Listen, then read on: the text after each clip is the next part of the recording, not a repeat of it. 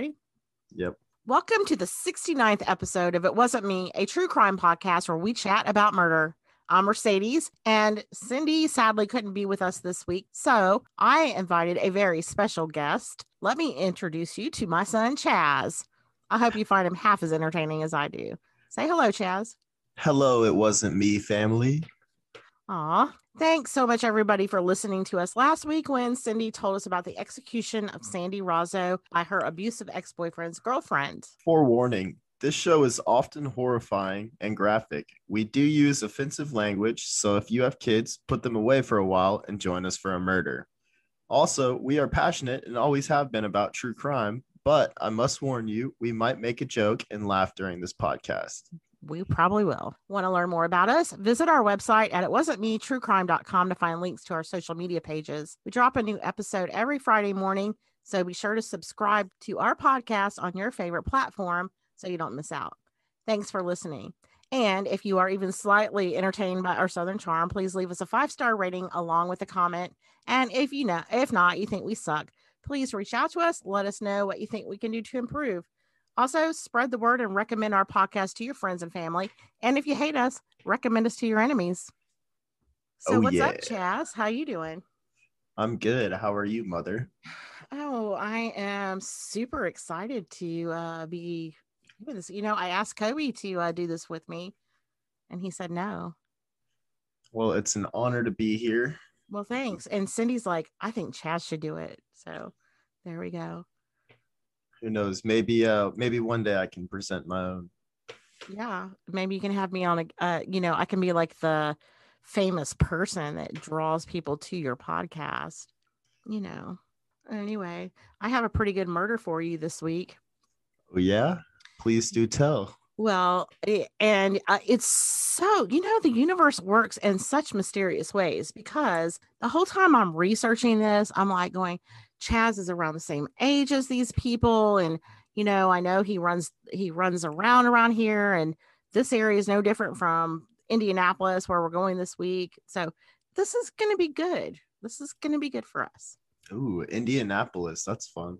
Yeah. You know, I was born there, right? Anyway, I want to tell you about my keyword search for this ep- episode because you know me, I'm back here a lot doing research on murders, and I actually have a lot of murders sitting in the wings right now to research and to present, but they really did not fit my mood. Like, I need something a little more lighthearted. Like, can we even say lighthearted when we're talking about murder? Mm. Eh, not really, but yeah, not really. But you know, um, I'm like, okay, I need something kind of a little bit uplifting. So I looked up prison escapes by convicted murderers because what could be more lighthearted than a good old fashioned prison escape? Anyway, believe it or not, there are a lot of those, and I ended up finding an interesting one. So uh, I'm gonna just let you know it's been on a lot of crime shows. I think it was even featured maybe in an episode of Criminal Minds, and I'll name some of those later. Oh, we're going a little mainstream this week. Well, okay. yeah, I always try to mention those when those come out, but this is this is a long one. It will be a two-parter, so I don't know if you're going to finish it out with me. And what will happen next week? But you know, you'll have to be sure to tune in wherever you are for it. Okay, so I'm going to start by reading you from the part of the Chicago Tribune which is uh, where I found the newspaper article that got me hooked on this one. And this article was written by Emily S. Achenbach, published in the Chicago Tribune on December 22nd, 2008. Indiana fugitive captured, woman convicted of two fatal shootings. A woman convicted of two murders who escaped from an Indiana prison in August was captured in Chicago just hours after the television show America's Most Wanted profiled her case, authorities said. Chicago police received an anonymous tip Saturday that Sarah Jo Pender was in an apartment in the 2200 block of West Farwell Avenue on the far north side. Tactical officers found her there and took her into custody without incident, police said, adding they did not know how long she had been living in Chicago or whether anyone here was helping her. Pender, 29, had been on the lam for nearly five months and Indiana authorities said they consider her armed and extremely dangerous. What is the uh, what is the lam? Um, it's on the run. Okay. On the All run right. from cops. So she escaped from prison and was living on the lam, like hiding out for five months. That's kind of interesting, right? Yeah, definitely. She looks a, a little bit like Lord Farquaad from from the Shrek yes, series. she does. That picture does. I'll be sure to put that on the on the website. She does look like Lord Farquaad there. She does. She's um a very uh statuesque woman. Like she's a bigger woman. I think she's five eleven or something, and um, but she's tall and she's got good bone structure. I mean, she's pretty, and um, and a very like she's not a great beauty, but she's very pretty. Anyway, I, am going to start this. That article was written in 2008. So I'm going to rewind to 2000 and introduce you to a couple 26 year old Trisha Norman and 25 year old Andrew Cataldi. I'll call him Drew. These two lovebirds met while they were locked up in a Carson City, Nevada correctional facility. She was locked up for forging checks, and he was locked up for manufacturing and distributing meth. I did find an article that was that featured her daughter like many years later. Her daughter, you know, her she had three children who uh, I guess the dad walked out when the children were four and two, and the parents were meth addicts. So these kids were sent to live with their grandmother. It's just an awful situation, you know. So when she was incarcerated for uh, taking checks from her mom, like, you know, so the daughter's like, she stole from my grandma to feed us. yeah, that's yeah, that's uh quite the household. Yeah, pretty traumatic, right? Yeah, I could I could only imagine. Well, I'm glad that you never had to live like that. Me too, that I never had to. Trisha Norman was incarcerated and the dad walked out like he was never in the picture after they they were, you know, two. And they never heard from their mom again either because she along with that jailhouse beau, her boyfriend Drew absconded from the correctional facility in Nevada where they made their way to Indianapolis. Do you know So- what so- absconded means? So they they escaped too. Yes. So they Wow, now that's isn't it just it's like an onion with all these layers. So we've got this couple in Nevada. They have escaped from um, prison. Now, the woman that I read, the first one that I read about, she didn't escape until 2008. So I'm rewinding eight years. Is this too confusing? yeah, no, now now it's starting to kind of Okay. make sense. That that one about Miss Pender was in 2008. Right. So I'm going to tell you why she's in prison because what, but we have to rewind to 2000. So these two, these two have not, they don't know Sarah Pender yet. Trisha Norman and Drew Cataldi, they sneak out of some sort of correctional facility in Carson City. And I couldn't figure out exactly what kind it was. Like, I don't know if it's a co ed facility, I'm guessing, or if it was like a waiting area before they went to prison, or or if it was like a work release type place where you just come on and leave. But they they just like walked out and went to Indianapolis. When they got to Indianapolis, they met a guy named Rick Hull.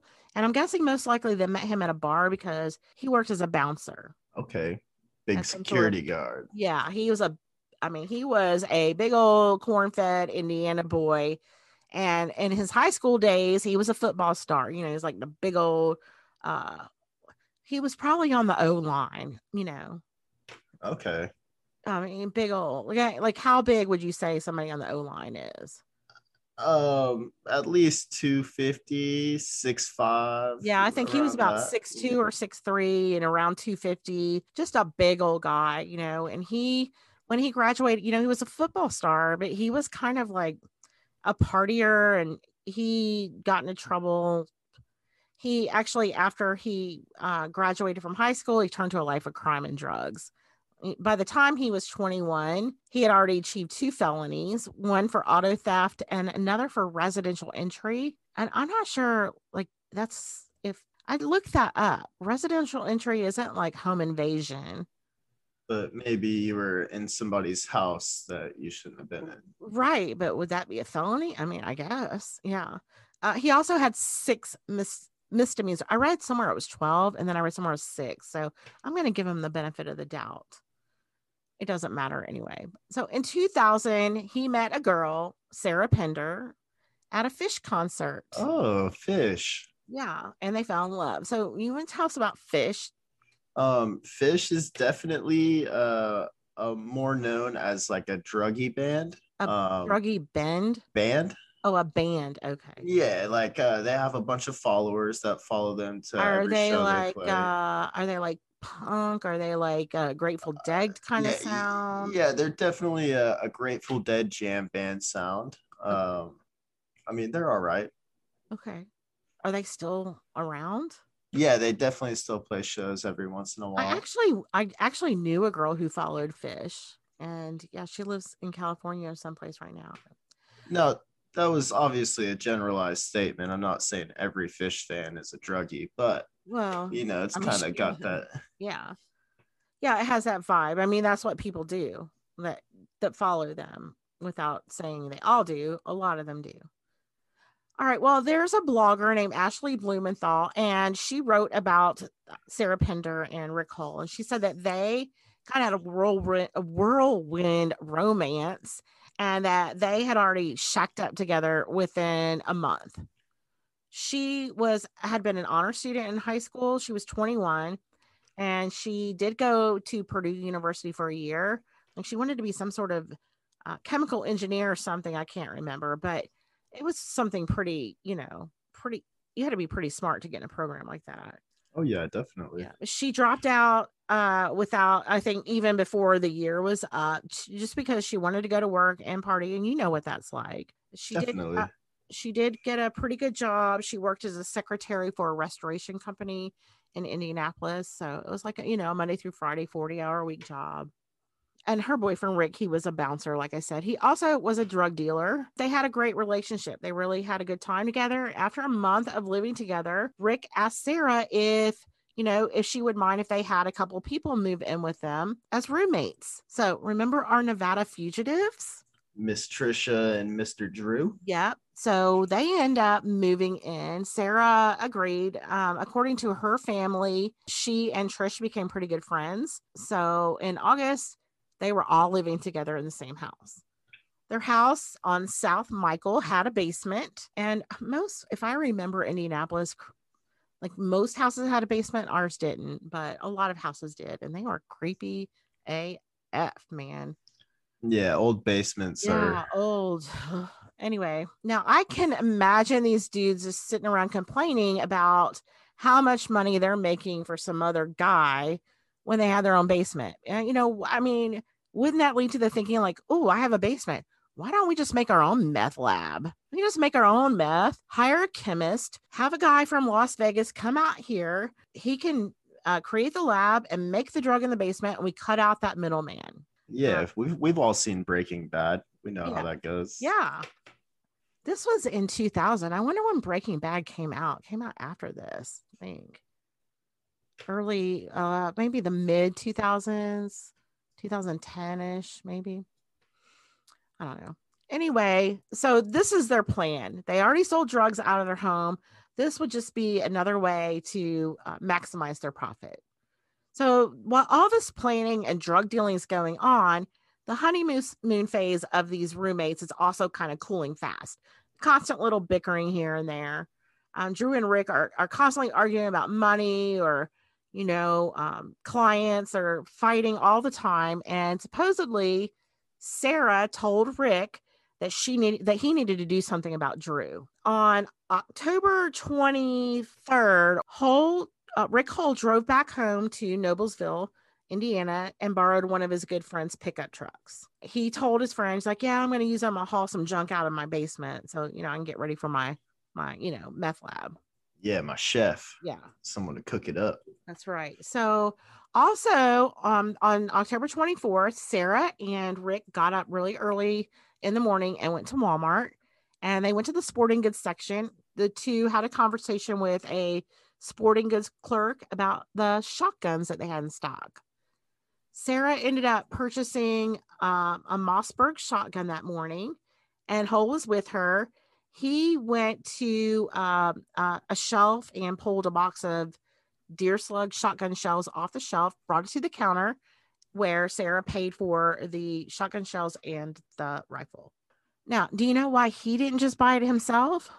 Uh, because then he would be tied to the weapon. Mm-hmm. So He has two felonies. When you have a felony, you can't buy firearms. And I don't, I don't know if that's like, uh, I- don't think that's a federal law, but I know here in Florida, it's you can't, you can't own a, you can't own a weapon when you have felonies. Yeah, no, I was just jumping to conclusion, but that makes way yeah no but that does that would make sense too All right. So after sometime after that, they ended up meeting with Sarah's parents for a few hours for some sort of dinner party or family gathering. And that lasted until about 10 30 or 11. When they got home, Drew supposedly started bitching at Hull immediately, and Sarah didn't want to be around for that argument. So she said that she left, and this is what she's telling police later that she didn't want to be around for the argument. So she left. She went to go get cigarettes and take a walk so things could cool down inside. And apparently, while she was gone, her boyfriend murdered Drew Cataldi and Trisha Nordman. Oh, so she had nothing to do with it. Right. This is what she said happened. And he even said that this happened. So when she returned, she said that she found Rick loading up a body into the pickup truck, the one that he had borrowed from his high school friend. And she said that out of fear, later, she said, out of fear, I went along with Rick. I helped him load up uh, Trisha's body. I helped him then dump the bodies a few blocks away from where they lived. She said that they didn't, then drove to Anderson, Indiana, and they rented a hotel room for the night. So their first mistake was definitely dumping the bodies a few blocks from their home in a dumpster, right? Yeah, like I mean, I mean, I don't think that's their first mistake, but that's definitely a big one yeah, like especially if you wanted to get away with it, but yeah, I'm not yeah. I'm not real sure what the motive is here. Like I don't know if it was know, like yeah, like do you like I don't know if it was planned. They did go and they bought a gun and um, bought the weapons or the the ammunition, but I don't know if they yeah if it was intended pre- to go home and kill that person that night. What I do know is that they did stay in a hotel room. They didn't stay at the house that night. Sarah ended up going to work the next day and like she went to work like it was just a normal day. Nobody said she acted weird or anything. Now, while she was at work, Rick went back to the house, you know, to clean up the murder mess. You know, when you blast a person in the chest with a shotgun, oh, I didn't mean to tell you that so so quickly, but I will say that I'm sure it was a bloody mess.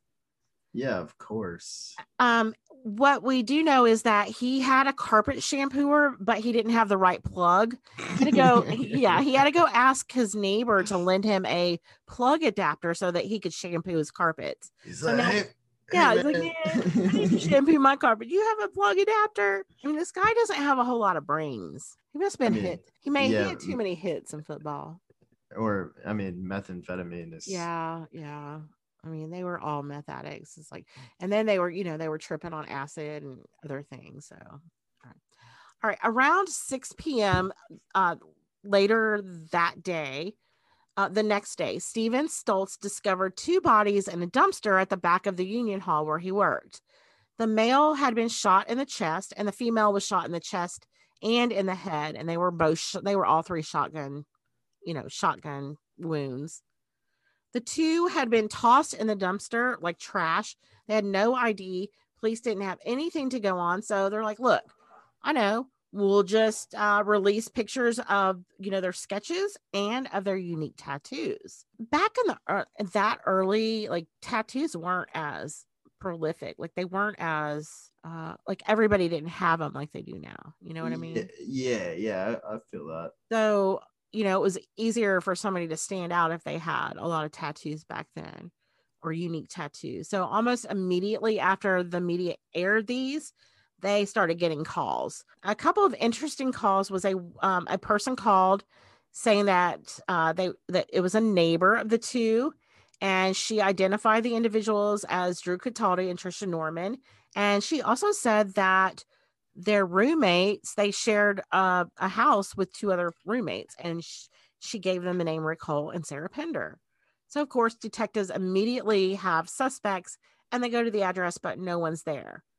so they do the next best thing you know like law and order style and they canvass the neighborhood and they get a lot of good information from their neighbors. So one neighbor told them that yeah, there had been a there had been a pickup truck parked at the house a couple days ago, but no one there who lives there owns a pickup truck. Uh, another guy said, Yeah, it was about three o'clock in the morning, and I happened to look out my window and I saw two large people. One was larger than the other, and they were covering, it looked like they were covering the bed of the pickup truck that was parked in front of the house. so of course automatically the roommates are people of interest the witness was unable to distinguish either the race or the gender of the individuals but later it was proven that sarah and richard were rick were the ones that the guy saw uh, other neighbors said that they always heard a lot of arguments between Hull and Cataldi, and even some of sarah's co-workers said that she complained about her roommates and then the neighbor who said sh- the neighbor came forward and said oh yeah you know he needed to clean his carpets. That's not suspicious. No, he he came and asked for the cord. Yeah, so that's a major red flag, right? Yeah, so definitely. of course, you know, I always thought you would make a good police detective. Anyway, the detectives went into action and they secured a search warrant for the house that the force shared. And they go in there and they find a large amount of blood at the scene. It was obvious that someone had tried to clean it up, like, you know, maybe with a sh- carpet shampooer that blood later DNA al- um, analysis showed that it belonged to Trisha Nordman. Neither Hull nor Pender could be located for questioning, and it, as it turns out, Pender, like I said, had gone to work, and Hull had gone back to Noblesville. You know, he's returning the truck. He also burnt his clothes and shoes, except for he forgot a crucial piece of clothing, his pants. Oh. Yeah, um, those get turned over later by her. When investigators learned that Rick Hull Jr. was from Noblesville, they contacted the Noblesville law enforcement LEO for assistance and they find Hull. They find out that Hull rented a nearby hotel room and but he um he wasn't at his hotel room. He was at his mama's house. Oh my goodness. Yeah. So um he was arrested or taken from there without incident and transported to Indianapolis. So when he was questioned in the early morning of October 27th, he told them he didn't know what happened to his roommate, but he quickly changed his tune when detectives presented him with all the evidence they had. It was a lot. First, they knew he had borrowed a pickup truck from his friend Ronnie Herron on October 23rd, 2000 but even more than that, they found blood in the back of the truck that they proved belonged to Drew and Trisha. Um, they also advised Hull that they found the receipt to the shotgun and the shotgun shells, and they had the witness that that clerk, and of course that murder weapon was the one they found in the hotel room. So, like I said, when presented with all this evidence, Rick Hull changed his story. So now he's going to tell a different story. Now, first he wasn't there, he didn't have anything to do with it. Now he said that he had to kill Drew and Trisha in self defense. He said that he and Drew got into a huge argument because Drew kept bringing up Hull's sister Tabitha, who owed Drew money. Hull said that Cataldi knew he had just bought the Mossberg shotgun and he got up and went into Hull's room and grabbed the shotgun. They got in a struggle and Hull told the detectives he was going to he was going to kill my fucking family and all of a sudden, the shotgun went off, and then he ended up shooting Trisha twice. And he said, Well, I shot her twice because she didn't die after the first bullet. Oh my goodness. Yeah. This guy is just. Yeah. And then again, like I said, she ended up turning over a pair of pants that he was wearing that were splattered, spattered with blood. And it did have blood on it that was proven to be Drew. So, I mean, the evidence is over- overwhelming against him. And he does confess to both murders so there's no trial he does get a sentencing trial but um you know they don't they don't have to prove him guilty. He's already admitted to guilt. But sarah pender did not confess. You know her story never really changed. She did add that you know she didn't leave on her own. Rick told her to leave. He said this is going to get ugly. But basically she said the story she never changed her story that she left and when she came back he was loading the truck. She just helped him finish loading it and she just helped him dump the bodies. She said that she was also really upset because, I mean, who wants to come home to blood and guts all over the place? It's very disturbing. Yeah, right. I mean, she really said that. How dare he? I know. And it's like, really, girl, you're, I mean, these people who you say are your friends are dead now. Anyway, due to all this and the fact that she did not call the police, she was charged with two counts of first degree murder, and her trial began in July 2002. Sarah Pender went on trial at Marion Superior Court in July 2002. Larry Sells was the prosecutor, and he's a really tough prosecutor. Like he believes, you know, convict convict him and put him to death. Uh, he told the jury, and he really, you know, made her seem like a really evil person. He told the jury that Sarah Pender, not Rick Hull, was the criminal mastermind in this case. He Well- presented evidence to the sh- what? Well, you do know behind every good man is a woman who pushes him. Right. But Yeah, it's kind of like Macbeth. Oh, have you ever have you ever read Macbeth I I have not or seen the movie? Okay. not. All right. It's um about a uh he's a duke or something and um his wife is pressuring him to kill the king so he can take power, yeah. Hmm. Interesting analysis there. This guy Larry Sells, I mean he goes he goes after her hard. He says Rick Hull's not the criminal mastermind, she is. He presented evidence to the jury. Uh, he said Pender purchased the shotgun and the ammo on the morning of the murders he she told him that he had to do something about drew and she helped him dispose of the bodies. She sells told the jury had manipulated hull into committing the murders. And according to the indianapolis star sells likened her influence over hull to the control manson had over her follow his followers who committed a string of murders in 1969 so this guy is telling the jury that this girl was like Charles had a Charles Manson like hold on Hull.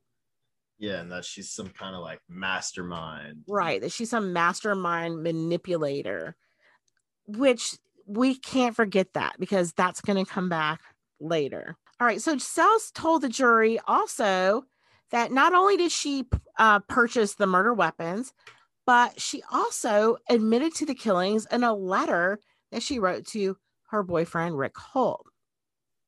Now, I um I do want to point out that she's had a couple of relationships in jail while she's awaiting her trial. She's um, has an ongoing affair with a woman named Jamie Long, who's also in there, and then later on she'll have uh, relations with a an inmate that she meets. Oh, so she's not really the the faithful type, or Uh, I think you know girls just want to have fun. they're type, you know.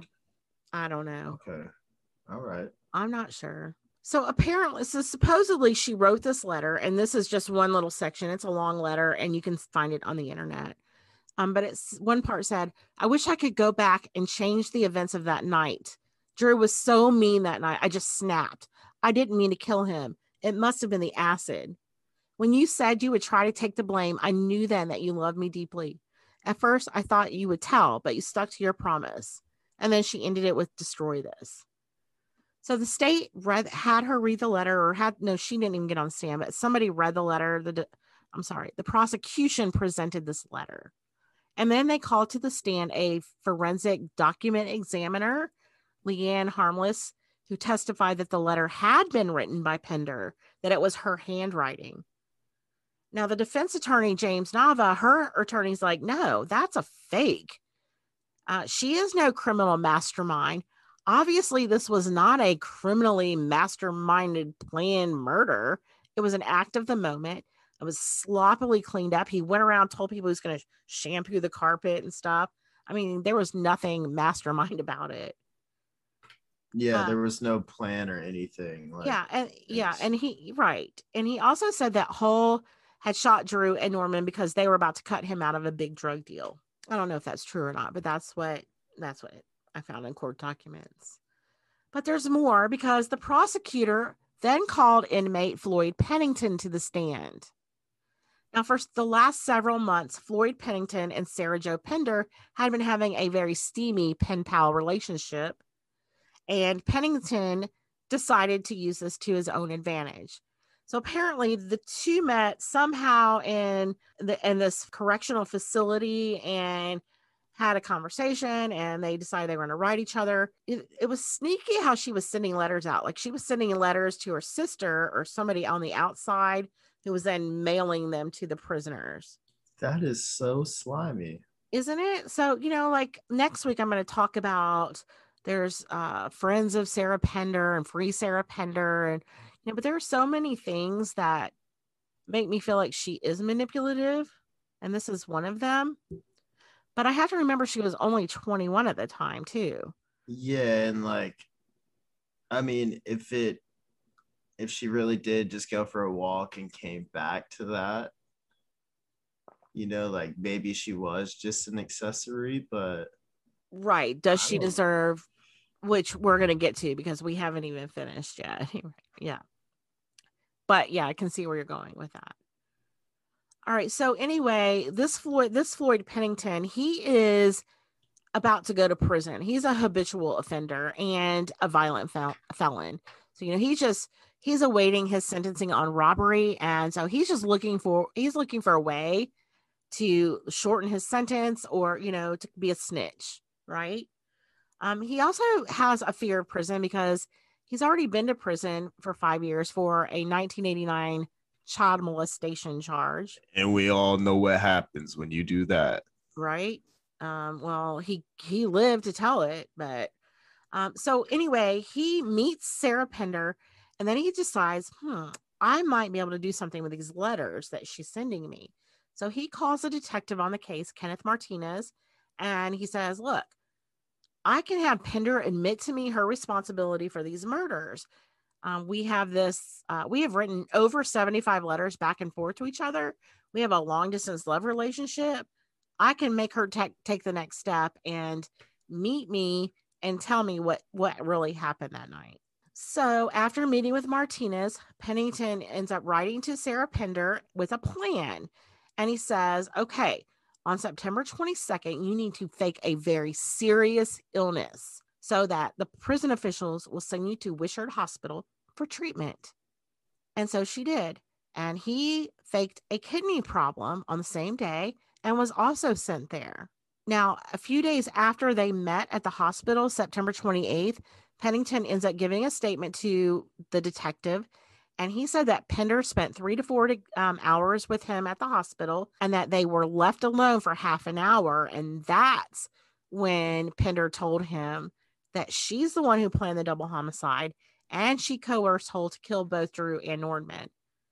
He also told the detective that she admitted to being home at the time of the murders, not out for a walk. So, this guy's testimony, along with the letter that she supposedly wrote to Hull, was damaging to her. And on August 22nd, 2002, she was found guilty of double first degree homicide and she was sentenced to 110 years in prison.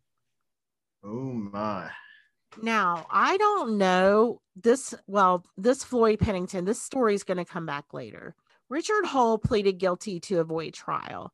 His line of defense was that he had been influenced by Sarah Pender at the time of the murder. So that's when he produced that letter saying that she's the one that killed him. Um, and he was given a 130 year sentence. The story is not over.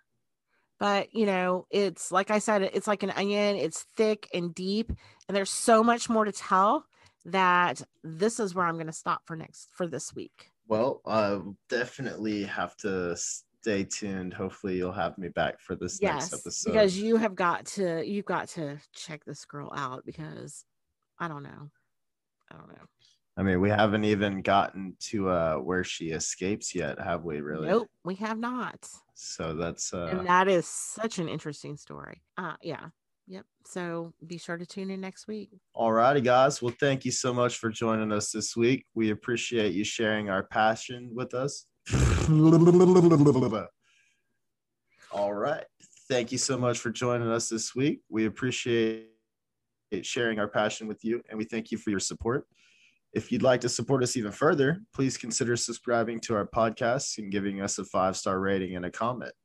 Your subscription and ratings are essential to our success. You can do this on your favorite platforms. For more information and links to our Facebook, Instagram, and Twitter pages, visit our website at itwasn'tme.truecrime.com. Also, please remember recommend it wasn't me to your true crime loving friends and family. And thank you to our Patreon supporters. You are the extra. You too can become one of our beloved patrons by signing up at patreon.com forward slash it wasn't me pod. And Chas, thanks so much for jumping in this week. You know, I might have to count on you again. Our Cindy, sweet girl. We'll see you guys soon. Thanks again. And remember, it wasn't me. It wasn't me. All right.